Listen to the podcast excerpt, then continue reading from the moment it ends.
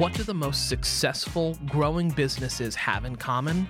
They're working together in Slack. Slack is where work happens, with all your people, data, and information in one AI powered place.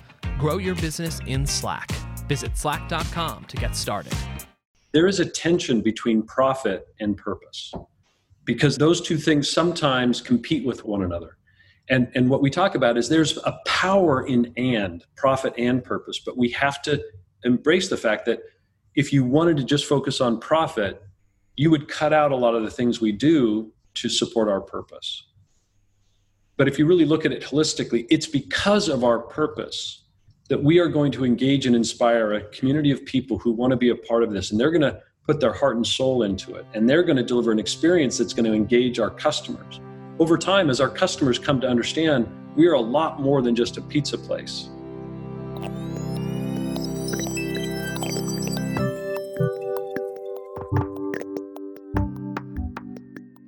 I'm Christine Lagorio Chafkin, and you're listening to What I Know from Inc. magazine.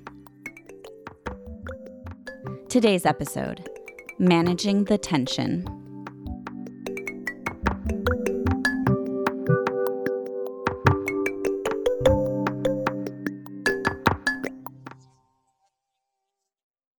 Lots of businesses these days have a social mission, whether it's community building, bolstering social justice, fostering environmental sustainability, or something else entirely. But in an age where consumerism is so trend driven, it's not every day that you see a business sacrifice real profits for the sake of their social mission. One company trying hard to take this tact is Mod Pizza, a fast casual restaurant chain with nearly 500 locations across North America. I spoke with co founder, chairman, and CEO Scott Svenson about his company's social mission, which is an admirably understated one. If you've heard of Mod, you may not even know why it was founded and on what principles it runs. Scott and I spoke about the purpose behind his company's existence and balancing that motivating mission with fiscal sustainability he uses a tactic he calls managing the tension. We also talked about COVID 19's intense effects on the restaurant and food service industry and how to lead through this crisis. We here at What I Know will be spending the next three episodes this whole month talking to founders in the food service space, from restaurateurs to a cupcake pioneer to the famous entrepreneur behind one of the country's biggest grocery stores. But before I asked Scott about his mission or the pandemic's effects on business, I wanted to know what drove him to entrepreneurship in the first place. To be honest, early in my career, uh, financial security was a really uh, primary driver of, of, my professional life. Um, and over the years, as, as uh, my wife and I, who's been my life partner and business partner from the beginning, as we uh, progressed uh, and and had some success, one of the things we realized was where our gratification, um, contentment, and happiness came from, and it it wasn't from the financial wins. It was from a lot of the uh, psychic reward associated with building a business, changing people's lives, and and making a positive impact. Uh, those were the things that we got real joy from, and therefore those were the things that we really doubled down on.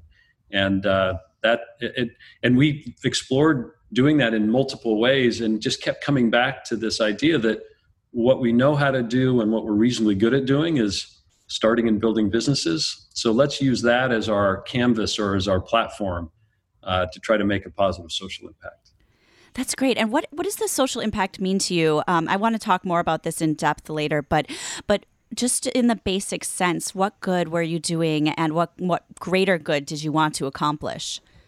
Well, so it's interesting when when we built Seattle Coffee Company and then Carluccio's, which was another concept in the UK that we helped to build. Our motivations and our purpose were very different. When we when we got to Mod, we said at the outset that we wanted it to be about our people. Uh, you know, we we joke that yes, we love our pizza, and our pizza is in our name. But what good is pizza without people?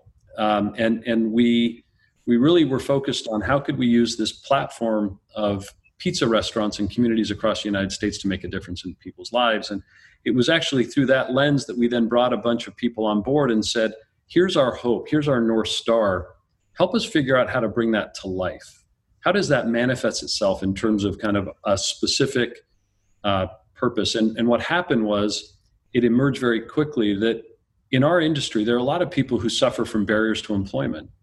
Um, people who have made mistakes, possibly, or have had difficulties or challenges. And as a result, society in some ways has kind of turned their back on them. And our insight early on was well, what happens if we were to give those people a fresh start or a second chance?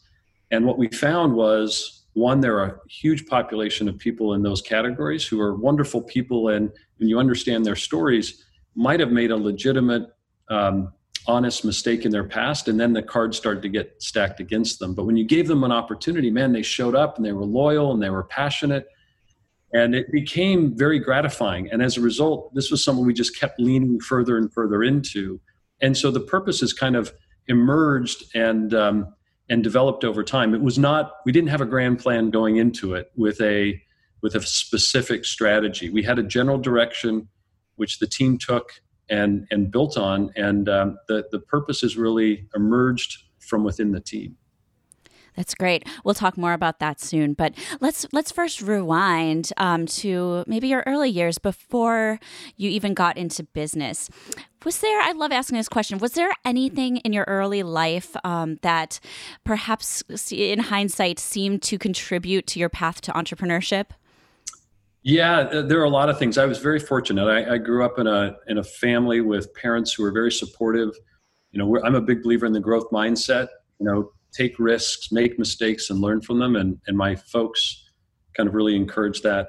I would say that if I had to point to one moment or one um, experience, it was when I was in high school. I was an athlete, um, and I I played on a football team in my high school with a bunch of people I grew up with for years, and we were all a fairly competent group of athletes, but we didn't have any superstars.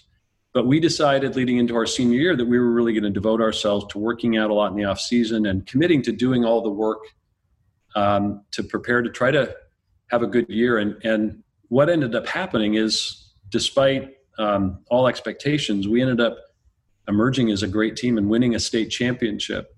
And it was one of those moments where we were the ones in the headlines and the sports page. We always read about those other people. And it was one of those realizations that well, if you commit yourself to something, you can do you can accomplish anything you want. And um, the people who you're reading about could be you if you just devoted yourself to it. There are no um, there are no ceilings. There, you know that that that was a very empowering moment in my early childhood when I was in high school. That basically said, if I apply myself to something, I can accomplish anything I set out to accomplish. And then many years later, after you entered the business world and succeeded there, you started Seattle Coffee Company. Can you tell me how that company came about? What were what were the kind of first seeds of it, and how did you start to grow it? Yeah, absolutely. Um, so I had been working in New York and was given an opportunity to move with the company I, I work with to London. And this was at a time when Allie, uh, my wife, we'd been dating since high school. Uh, we were not married yet she was in Seattle. I moved to London, and I then had to work very hard to convince her to move to London with me. And after about a year, she did. When she landed in London, um, within the first week or two, she identified a long list of things that England really needed that they didn't have. And at the very top of the list was a Starbucks style quality coffee experience. And that kicked off a three or four year journey of us, frankly, complaining about it, exploring it, talking to friends about it, and uh, we reached a point where some friends finally said, You and Allie have been talking about this for a long time. You should either do something about it or just shut up. And we, uh, that, that started a process where we said, Okay, if that's the case, then you got to do it with us. And so we um, started a process of, of pulling together to open one Starbucks style Seattle coffee, Seattle style coffee shop in London. Allie really took the lead. It was really her inspiration and uh, and grit. And and uh, so we opened one store. Uh, it went incredibly well. So we opened three more, and then it just started to kind of blossom from there. And uh, over a two-year period, we opened 65 Seattle Coffee Company locations in London, and then we're thinking about going public, actually. And Starbucks approached us, and um, that's when we decided to, as opposed to going public, working with the company that was our original inspiration. And we always looked up to and admired, uh, and ended up partnering with them and selling the company to them. And you stayed on for a few years, right? I did. After uh, we sold the company, I became um, head of the UK and then of Europe for, for Starbucks and helped them put in place a strategy to take Starbucks into Europe. And it was a fabulous experience. It was a great opportunity to start working inside of a company that I had looked up to and admired for so many years and and really learn what it what it was like to work in a company that was so much larger and um, and I most importantly we made some incredible friends, some people that we admired and grew to love, and they have been a part of our journey ever since. We have a a lot of Starbucks blood that is flowing through Mod, um, and, and it's a byproduct of those experiences. Yeah, and and after that, you founded, you helped found another company called Carluccio's, which you'd mentioned. What is what, what's your most fun like startupy memory from those first two companies? You know, there's often just so much just sweat that goes, sweat equity that goes into the first few years of starting up. Do you have any particular memories that that you love to think back on? Yeah, gosh, there's so many, and as you said, that you know these journeys are just filled with these moments that uh, you look back on, and and I'd say that probably the most gratifying, and there are a lot of them. So, um, was when we decided to sell our coffee business, Seattle Coffee Company, to Starbucks, and we had this uh, event where we brought our team together, and Howard Behar, one of the great leaders from Starbucks, was there in London, and we presented to the team and explained what we were doing. Um, and afterwards, just these moments of connection with these people who had helped us, uh, these young entrepreneurial dynamic people who'd helped us build this company. And we were very progressive at, at allocating equity to as many people in the organization as we could. And and um, there was one young man named Rob Ford, this young, dynamic individual who was uh, on our training team. And he came up to me with tears in his eyes. And it was his realization that he, he was a part of this journey because he loved our culture, he loved our mission, and he was having fun. But then we got to this moment where, because of it, he was able to um, buy a home for he and his wife, and they were going to have, she was pregnant, they were going to have a child. And just this moment of, yes, we did this because it was fun and it was it was successful, but it had a profound impact on his life. Um, and that story was replicated over and over again. Um, and so it gets back to what is that motivation? I, I will tell you that the impact to the bank account, it did change our life. But I'll tell you, it's the story of Rob and the impact it had on his life and so many people like him were the things that we carried with us and the stories that that were so gratifying. And, and as I continue on my journey in life, those are the things I'll, I'll look back on and will, they'll put a smile on my face. Whether or not there was another zero on the number will not have any impact. But it's the it's the that's that was those lessons are the things that led us to really leaning in to building mod the way we are because if you get it right and you make a difference in people's lives those stories are the things that just uh, you, you can't put a price on. Yeah. How many employees at that time had significant equity that you know life-changing equity in the company? Yeah so that's a great question. Um, at the time we sold we had uh, about 75 stores.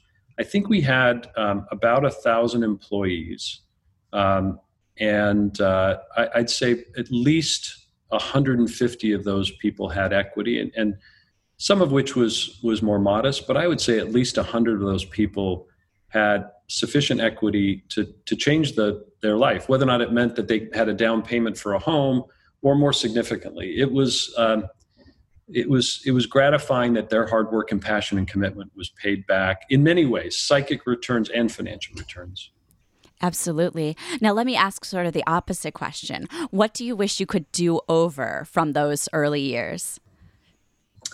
Oh, gosh, that's a great question. Um, well, I'll, I'll, tell you, I'll put it this way. When uh, we built Seattle Coffee Company, um, I think of building a great business as having three legs to a stool. You need a great business, you need a strong culture, and I believe you need a really strong purpose or, or answer to the question why do we exist what difference are we going to make in the world and if you get it right those things will be mutually reinforcing early in our careers Ali and I, we, we joke that um, when we built Seattle Coffee Company, failure was not an option because we'd put all of our eggs in one basket. And if that basket broke, we were in trouble. And so we focused on the business and the culture. We didn't feel we had the uh, the capacity or the ability to focus on really embedding a strong purpose into the organization, other than building a great business, taking care of our people uh, culturally. And that's I think that's very worthy. But we didn't go that next step because we just we were fearful, and we felt that we didn't have um, we didn't have room for a margin of error. And as as Ali said at the time, and became a bit of our mantra, failure wasn't an option. And so we we kept our focus very narrow. I think what I've learned in time is that it's by adding that third leg that not only do you bring more meaning to your work, which helps you get through the tough times, it's an incredible source of motivation, inspiration, and energy, but it can help you build an even stronger business. And that was one of those things where i just we didn't have the confidence or the conviction then to see that. And it's only through the experiences we've had since that that has become clear to us yeah, I think that's something that's really relevant to today's business owners um, in particular, and we'll talk about that soon.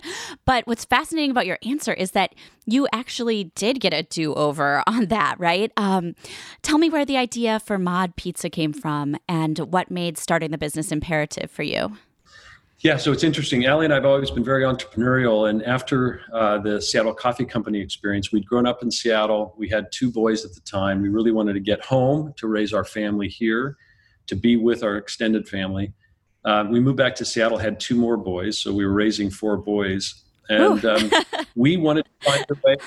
Yeah, it's uh, it's been an amazing journey, um, but we wanted to find a way to to to give back and be um, to to provide a more um, balance to our lives, and we we were at that stage of thinking about how can we make a, a, more significant impact into our community and into society. And we tried a lot of different ways um, joining nonprofit boards, writing checks, chairing luncheons, you know, doing the normal things. And what we realized was, okay, we were okay at that. We didn't have any special strengths there. And two, they didn't feel very sustainable. You would you would write a check and it would kind of end. And and we we were yearning for an ability to make a more enduring, significant impact. And then meanwhile, we were still entrepreneurs and we were looking at ways to engage professionally. And we had stayed away from anything to do with restaurants or multi unit retailing because we had had two experiences there. They'd both been fun and successful. And that's a fickle industry. And we just thought that if we tried it a third time, we would probably screw it up and we would taint this amazing set of memories. And so we didn't in, engage in that industry, which in hindsight was a mistake. Um, but then over time, we had a lot of ideas and opportunities presented to us. And we finally were intrigued enough with one idea, which is this idea of trying to modernize and, and um, uh, change the pizza industry. And that engaged us in a way where we started to bring together these various components of our life at the time. And we said, we think we can actually do something really interesting in the restaurant industry in pizza. It's an industry that had a shocking lack of innovation for 30 years, whereas the restaurant industry itself was innovating dramatically. Pizza is the second largest category in, in, in restaurants, and it was a laggard. And we thought, well, what happens if we bring the fast casual service model to pizza? Um, it, it's a successful model because it really addresses the needs of people's lifestyles in today's world. And so we thought, let's explore this. We opened one store, like we had with Seattle Coffee Company, as a laboratory, just to test and learn and explore. And that led to opening three more, like we did with Seattle Coffee Company. We tested and learned a lot more. And every step of the way, we just became more convicted that there was a great opportunity here from a business perspective.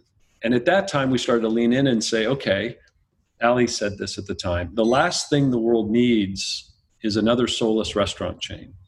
So if we're going to do this, how are we going to embed it with meaning and purpose that would make us committing to another startup, which building a startup is hard work and it's it's uh, it takes an incredible amount of time and passion and resource and energy and raising a young family there are trade-offs and, and so we knew if we were going to do this it had to mean something to us and uh, this was when we were also exploring how to give back and how to make an impact in our community and society. And it all kind of came together where we said, we've done this before, we know how to build a business. if we did build a business and we had a mod pizza in communities across the United States, we would have this incredible platform from which we could make a difference. So that's when we started to explore what would that difference look like? How would it come to life? We knew we wanted to focus on our people and through them into the communities. And so we started bringing some people in and said, This is our vision, help us bring it to life. And that's back to the previous comment. That's where we discovered that bringing people in and providing opportunities to those who otherwise have barriers to employment um, and giving opportunities to people whether or not they've been in prison or they've they've been in rehab or they're single mothers or they're young adults who are out of school and out of work who if they don't if they aren't given an opportunity if they aren't given a sense of community and belonging and purpose they may well end up in prison uh, to people with intellectual and development dis- disabilities. There are so many populations out there that just need an opportunity and they need community. And we felt we could give that to them. And through that build a business of employees that are passionate and committed to what we were doing understood that this was about more than pizza. And as a result of that bring a sense of commitment that will lead to a, an experience in our stores that hopefully will bring customers back which leads to a successful business which allows us to grow and is, allows us to extend and deepen our impact and it's what we call the mod flywheel starting with our purpose which is about making a difference in people's lives. Um, that inspires and engages our team, which hopefully inspires and engages our customers, which leads to a successful business, which funds the purpose, which you get that flywheel turning. That's what we felt we could do so that when we leave and we're no longer involved, because it's not about us, this will carry on and make an ongoing impact in communities and society generally long beyond when we're involved. That's what got us excited. And that's what led us to saying, let's go for this. Let's invest the time, energy, resource, and make the sacrifices necessary to bring this to life. Because if this existed, it would be worth it. When we come back, I'll talk to Scott about how to apply a company's mission to the hiring process. But first, a quick break. You're a growing business, which means you need every spare hour you can find. That's why the most successful, growing businesses are working together in Slack. Slack is where work happens, with all your people, data, and information in one AI powered place. Start a call instantly in huddles and ditch cumbersome calendar invites. Or build an automation with Workflow Builder to take routine tasks off your plate. No coding required. Grow your business in Slack. Visit slack.com to get started. So how do you um, how does the hiring uh, mission work uh, when you're actually implementing it? Is it is it a matter of policy, company policy, or how do you um, make sure that that is a priority for every store? Yeah, so part of our culture, we have some interesting components to our culture that that um, have a big impact on how it comes to life. We talk about the fact that mod is what you make it, and mod is what we make it. We we want to provide a platform, and we want to one of our cultural norms is um, wide boulevards and high curbs. So we want to make sure everybody understands we're heading north, and the north for us is we're going to use this platform to make a positive impact in society, um, and we're going to do it through our people. If you're a general manager, you have a store, you have an incredible amount of latitude to bring that to life in a way that's m- meaningful to you. This is how actually our culture is is continued to and our purpose has continued to expand and deepen. As an example, um, some team members are really passionate about second chances for people that have been incarcerated. And so we have built a network of community partners around the country. We, we help our GMs tap into those, and that can be a, a source of real gratification and focus. Others have focused on opportunity youth. The 5 million youth in our country who are not in school and not employed, um, who are at risk. Others are focused on people with uh, IDD, intellectual and development disabilities.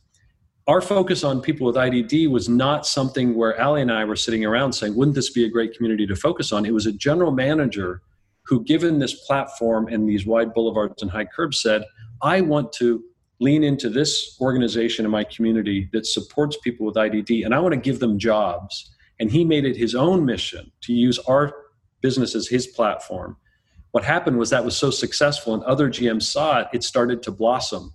Um, and that's the way our purpose has come to life in a very authentic uh, and, and an organic way.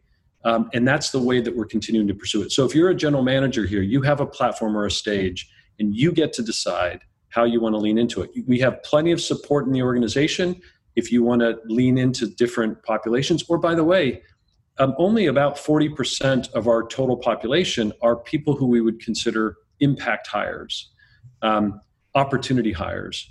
Um, the balance are just people from the community who need a job.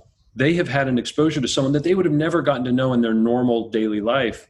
And it has opened their minds to, to the empathy and compassion around the journey that these people have had. And they have been able to learn an incredible amount from working with people from different backgrounds. And so that's another piece to this, this overall uh, journey for us is, is making sure that we're being incredibly accepting um, and, and uh, giving uh, people from diverse backgrounds opportunities.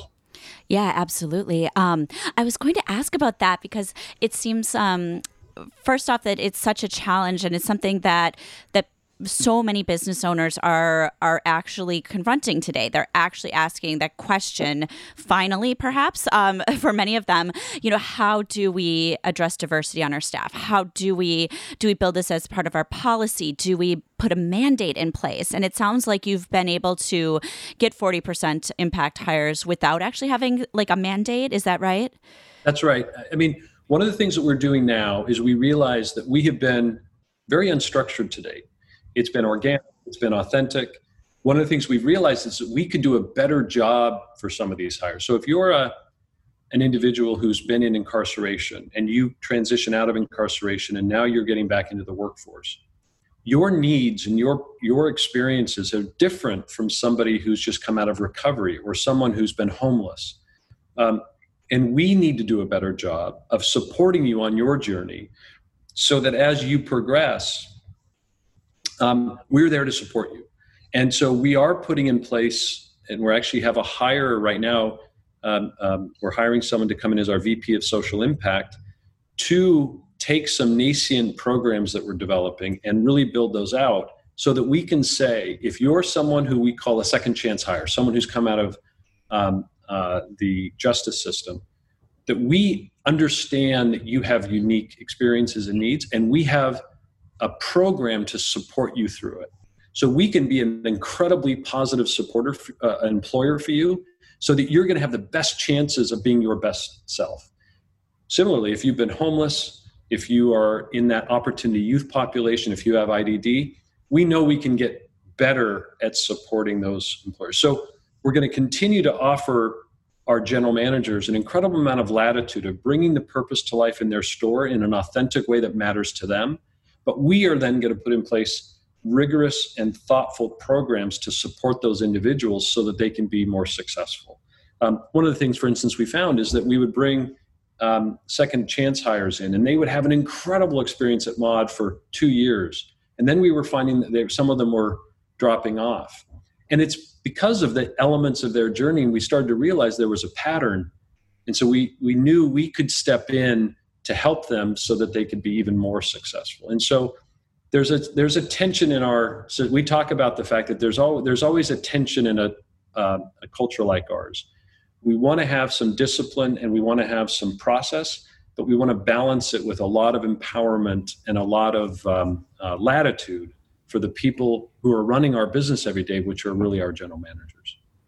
Yeah, that's interesting. I'd love for you to talk a little bit more about that tension because that certainly exists um, in a lot of businesses um, that are trying trying something difficult, right? And you have to you have to somehow be comfortable with that difficult thing and with knowing that you don't know everything and knowing that you are learning as you go. Yep. Um, so how, how do you kind of embrace that culturally? And, and, can you empower other people say you know a franchisee or um, or a general manager who's never done that before? You know how do you empower them? Yeah it's a it's a great question. It's something we talk a lot about. Um, we embrace the power of and um, but it does mean that you have to uh, accept that there's ambiguity and there's sometimes confusion. So for instance there is a tension between profit and purpose because those two things sometimes compete with one another. And, and what we talk about is there's a power in and, profit and purpose, but we have to embrace the fact that if you wanted to just focus on profit, you would cut out a lot of the things we do to support our purpose. But if you really look at it holistically, it's because of our purpose that we are going to engage and inspire a community of people who want to be a part of this. And they're going to put their heart and soul into it. And they're going to deliver an experience that's going to engage our customers. Over time, as our customers come to understand, we are a lot more than just a pizza place. We have a we have words that we paint in some of our stores that says this is not a pizza place just to provoke people to understand that there's something more going on but if we share that with them i think customers will come over time i think this is part of what's happening in society they want to back brands that are about more than just a product or profit that will lead to a more successful business and that will allow us to have the resources to grow and to hire more people and to make a bigger impact so there is a power of and but in the moment, sometimes there's a tension. We could cut our labor costs and be more profitable if we were going to compromise on our purpose. Similarly, we talk about acceptance and second chances, but we also talk about the fact that performance counts. And your intentions or your, your beliefs only get you so far. And what, what we say is listen, if you intend to get to work on time, but you never show up on work on time, that doesn't work. So you have to back up your intentions and your beliefs with action. And that's why performance counts. And there's a tension there, which is, you know, and we've we have to manage this. Early in our life, we said we're about second chances.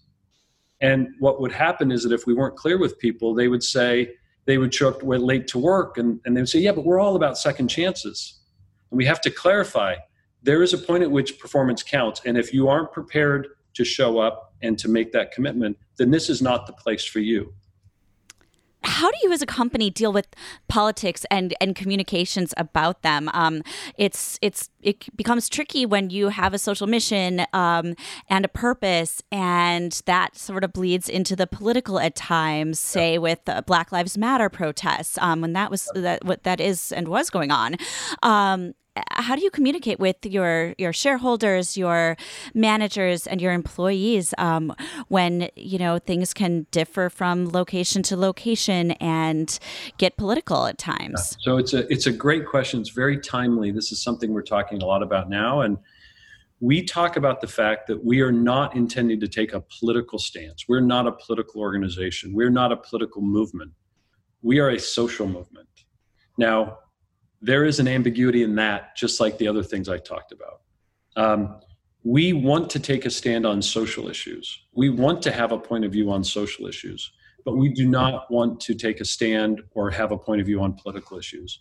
In other words, we, during this very important um, social justice movement that is, that is really um, risen over the last month or two, um, there was a lot of conversation about what's our position. Now, fortunately, it's been embedded in our culture since we started. We've been about acceptance and inclusion and diversity since we started. And if you walked into a mod, you would see a very diverse, you know, we, we talk about be your authentic self.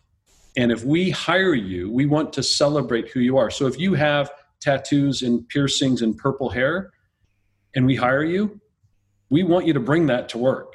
We're not going to ask you to cover that up and if you come to mod therefore you're going to see a very diverse and colorful uh, uh, employment base. But we also understand that our job is not to be it is to be responsible to our beliefs but not to provoke people. We do operate a family friendly community gathering place. So when this movement arose we tried hard to encourage our teams not to wear provocative uh, statements or sayings and to kind of help fill in the gap because sometimes it's that's ambiguous what's provocative and what's not. We've developed a t-shirt which reads social injustice has no seat at our table. And we produced one for every squad member and we sent that out to the field. So and we encourage people if you want to express yourself in the store wear that t-shirt. You can also wear other things as well but our request of you wide boulevards, high curbs is we don't want it to be political and we don't want it to be provocative. We're not trying to create controversy in our stores. we we want to stand behind our beliefs, but we don't want to have a conflict in the store. It's you know the the last thing we want to do is put our our squad in harm's way. And in a very charged time like this, if somebody wears a provocative message on a hat or a T-shirt, um, you may well be inviting an uncomfortable confrontation with somebody who, in today's environment, is looking for a confrontation. And so we're we're trying to balance a strong social point of view with keeping our squad safe and trying to be a force for good. We want to have a voice, but we want that voice to be a part of the solution and not a, a part, not a, a source of conflict. Fantastic. How are your stores coping? How did the business cope through this this era of COVID nineteen? Um, what happened in March, and how how did you react? How did the company react, and what's what's happened since? Well, it's been a roller coaster. Let me tell you, um, we were having a great year uh, to start the year in January and February, and then March came and everything changed dramatically. Our business um, uh, took a dramatic hit to its sales initially, um, and we have been progressively building back ever since. I will tell you, given the fact that when um, the lockdown occurred, we had to shift from working in a support center, 200 odd team members, to all working remotely and then pivoting our business dramatically at the same time. I will tell you the way our team showed up and the way they've executed has been um, uh, incredible. And uh, the gratitude that we have for them and the way they've showed up is is um, enormous. Um, but that doesn't mean there haven't been a, a lot of challenges. As we built back up and we've been progressively moving back towards a level that is, we want to get back to flat sales with last year. And we still have some work to do to, to accomplish that. Um, and what's happened is while there was a nice progressive return, there have been some bumps in the road. The, um, the social justice movement, while in some ways uh, I think a really positive thing for the country, um, resulted in a bunch of challenges for retailers like us. When you have curfews and you have to close restaurants, and when people are um, uh, you know focused on other things. Our business had uh, some setbacks during that time, and then with the with the rise in cases just recently, that's also created some headwinds. So our team has embraced this idea.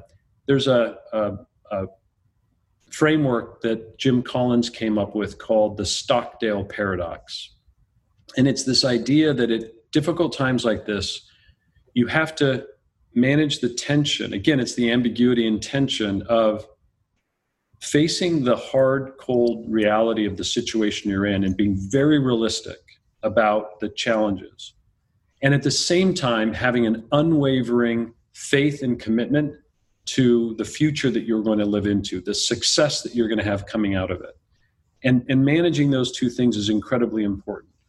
The Stockdale paradox was named after um, an individual who was a prisoner of war during Vietnam. He was a prisoner for seven years.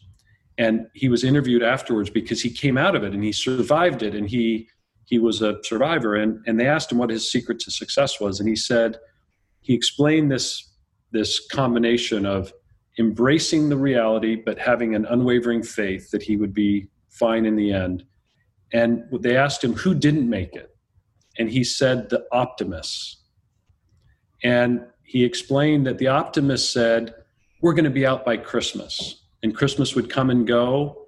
And then they would say, Well, we're going to be out by Easter. And Easter would come and go. And he said, Eventually, they just died of a broken heart. He said, Whereas he had this idea of, I'm not, I don't know when I'm going to get out. I am going to embrace the difficult, hard, brutal facts, but I know I'm getting out. Um, and we've embraced a similar view at Mod, which is I don't know if this is going to last three months or three years. Um, I don't have any control over that. But what I do have control over is we're going to get better as a company through it. We're going to use this as an opportunity to improve our game. We're going to develop a clear vision of the company we're going to be coming out of it. And we have no doubt that we're going to come out stronger and better than before.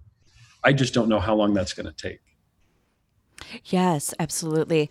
What advice would you have for other business owners who are struggling to stay afloat? I mean, restaurants, especially in, in New York, where I'm based, are um, so many are really struggling uh, still, and will be for years if they haven't closed already. Um, uh, both both advice for restaurateurs and also for anyone who's got a, a mission to their business. You know, how in these troubled times, how do you, when you're financially struggling, stay true to your mission as well? So, the first thing I would say is that uh, for companies that do have a strong sense of purpose, um, make sure that you're using a time like this to reinforce and double down on that purpose. It's so easy to dilute it or abandon it at times of um, crisis because it sometimes you just don't feel like you have the capacity or resources to do it. But I think if if a purpose is true and sincere, it can be the path out of a crisis like this, even though it might not appear that way. And and one of the things we've talked a lot about through this crisis is it's been an opportunity for us to go back and really think about our culture. Um, one of the things that uh, we've talked a lot about is is that quite often people think of culture as what what your beliefs are, and what we've had to remind our team is culture is not about beliefs. It's only about beliefs to the extent that they inform and inspire you to act in a certain way, because ultimately your culture is about how you act, what you do, not what you believe. Hopefully, what you believe is what you do, and that's, that that creates an incredibly strong culture but but what what informs or what creates the culture of an organization is your actions and how you behave and how you show up. And so we talk a lot about in today's world our culture in action, meaning what decisions are we making? How are we putting these very hard decisions through the lens of our beliefs and our values? And are we being true to those things? Are we using this as an opportunity to strengthen and, and double down on them? Um, and so that's been that's been an incredibly gratifying exercise and, and it's reminded me that prior to this i wasn't doing a very good job as a leader bringing people back to the foundational elements of why are we here what do we believe and how does that translate into our actions? And this crisis has forced us back to those foundational things and it's been incredibly powerful for the team. Well thank you so much scott for joining me today. Thank you for having me. I appreciate it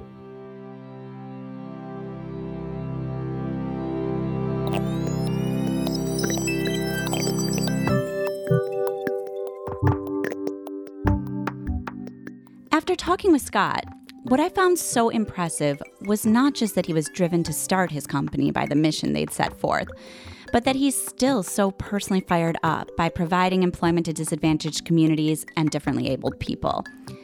His very mission is what's motivating his leadership during this crisis. The pandemic ground his entire operation to a halt overnight, and now it's struggling to build back sales. He admitted it's hard, he even admitted that the Black Lives Matter movement, which he supports, took a toll on business. But I love that he said, well, you can't be an unconditional optimist and run a business through crisis. You can have, quote, unwavering faith and commitment to the future that you're going to live into, the success that you're going to have coming out of it. Managing those two things is incredibly important. He calls it managing the tension, which I think is really smart. And that's something we can all learn from.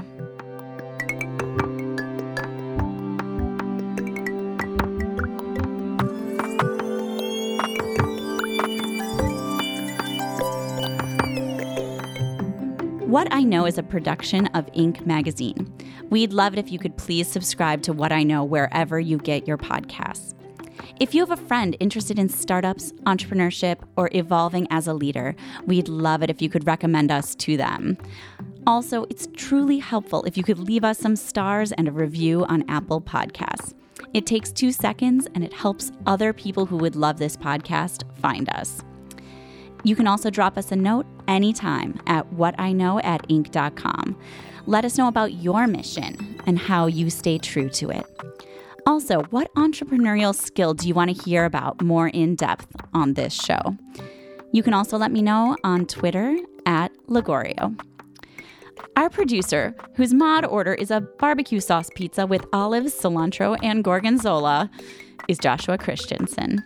I'm Christine Lagorio Chafkin, and I'm not at all joking when I say I will take all of the artichokes and anchovies. Thank you for listening to What I Know.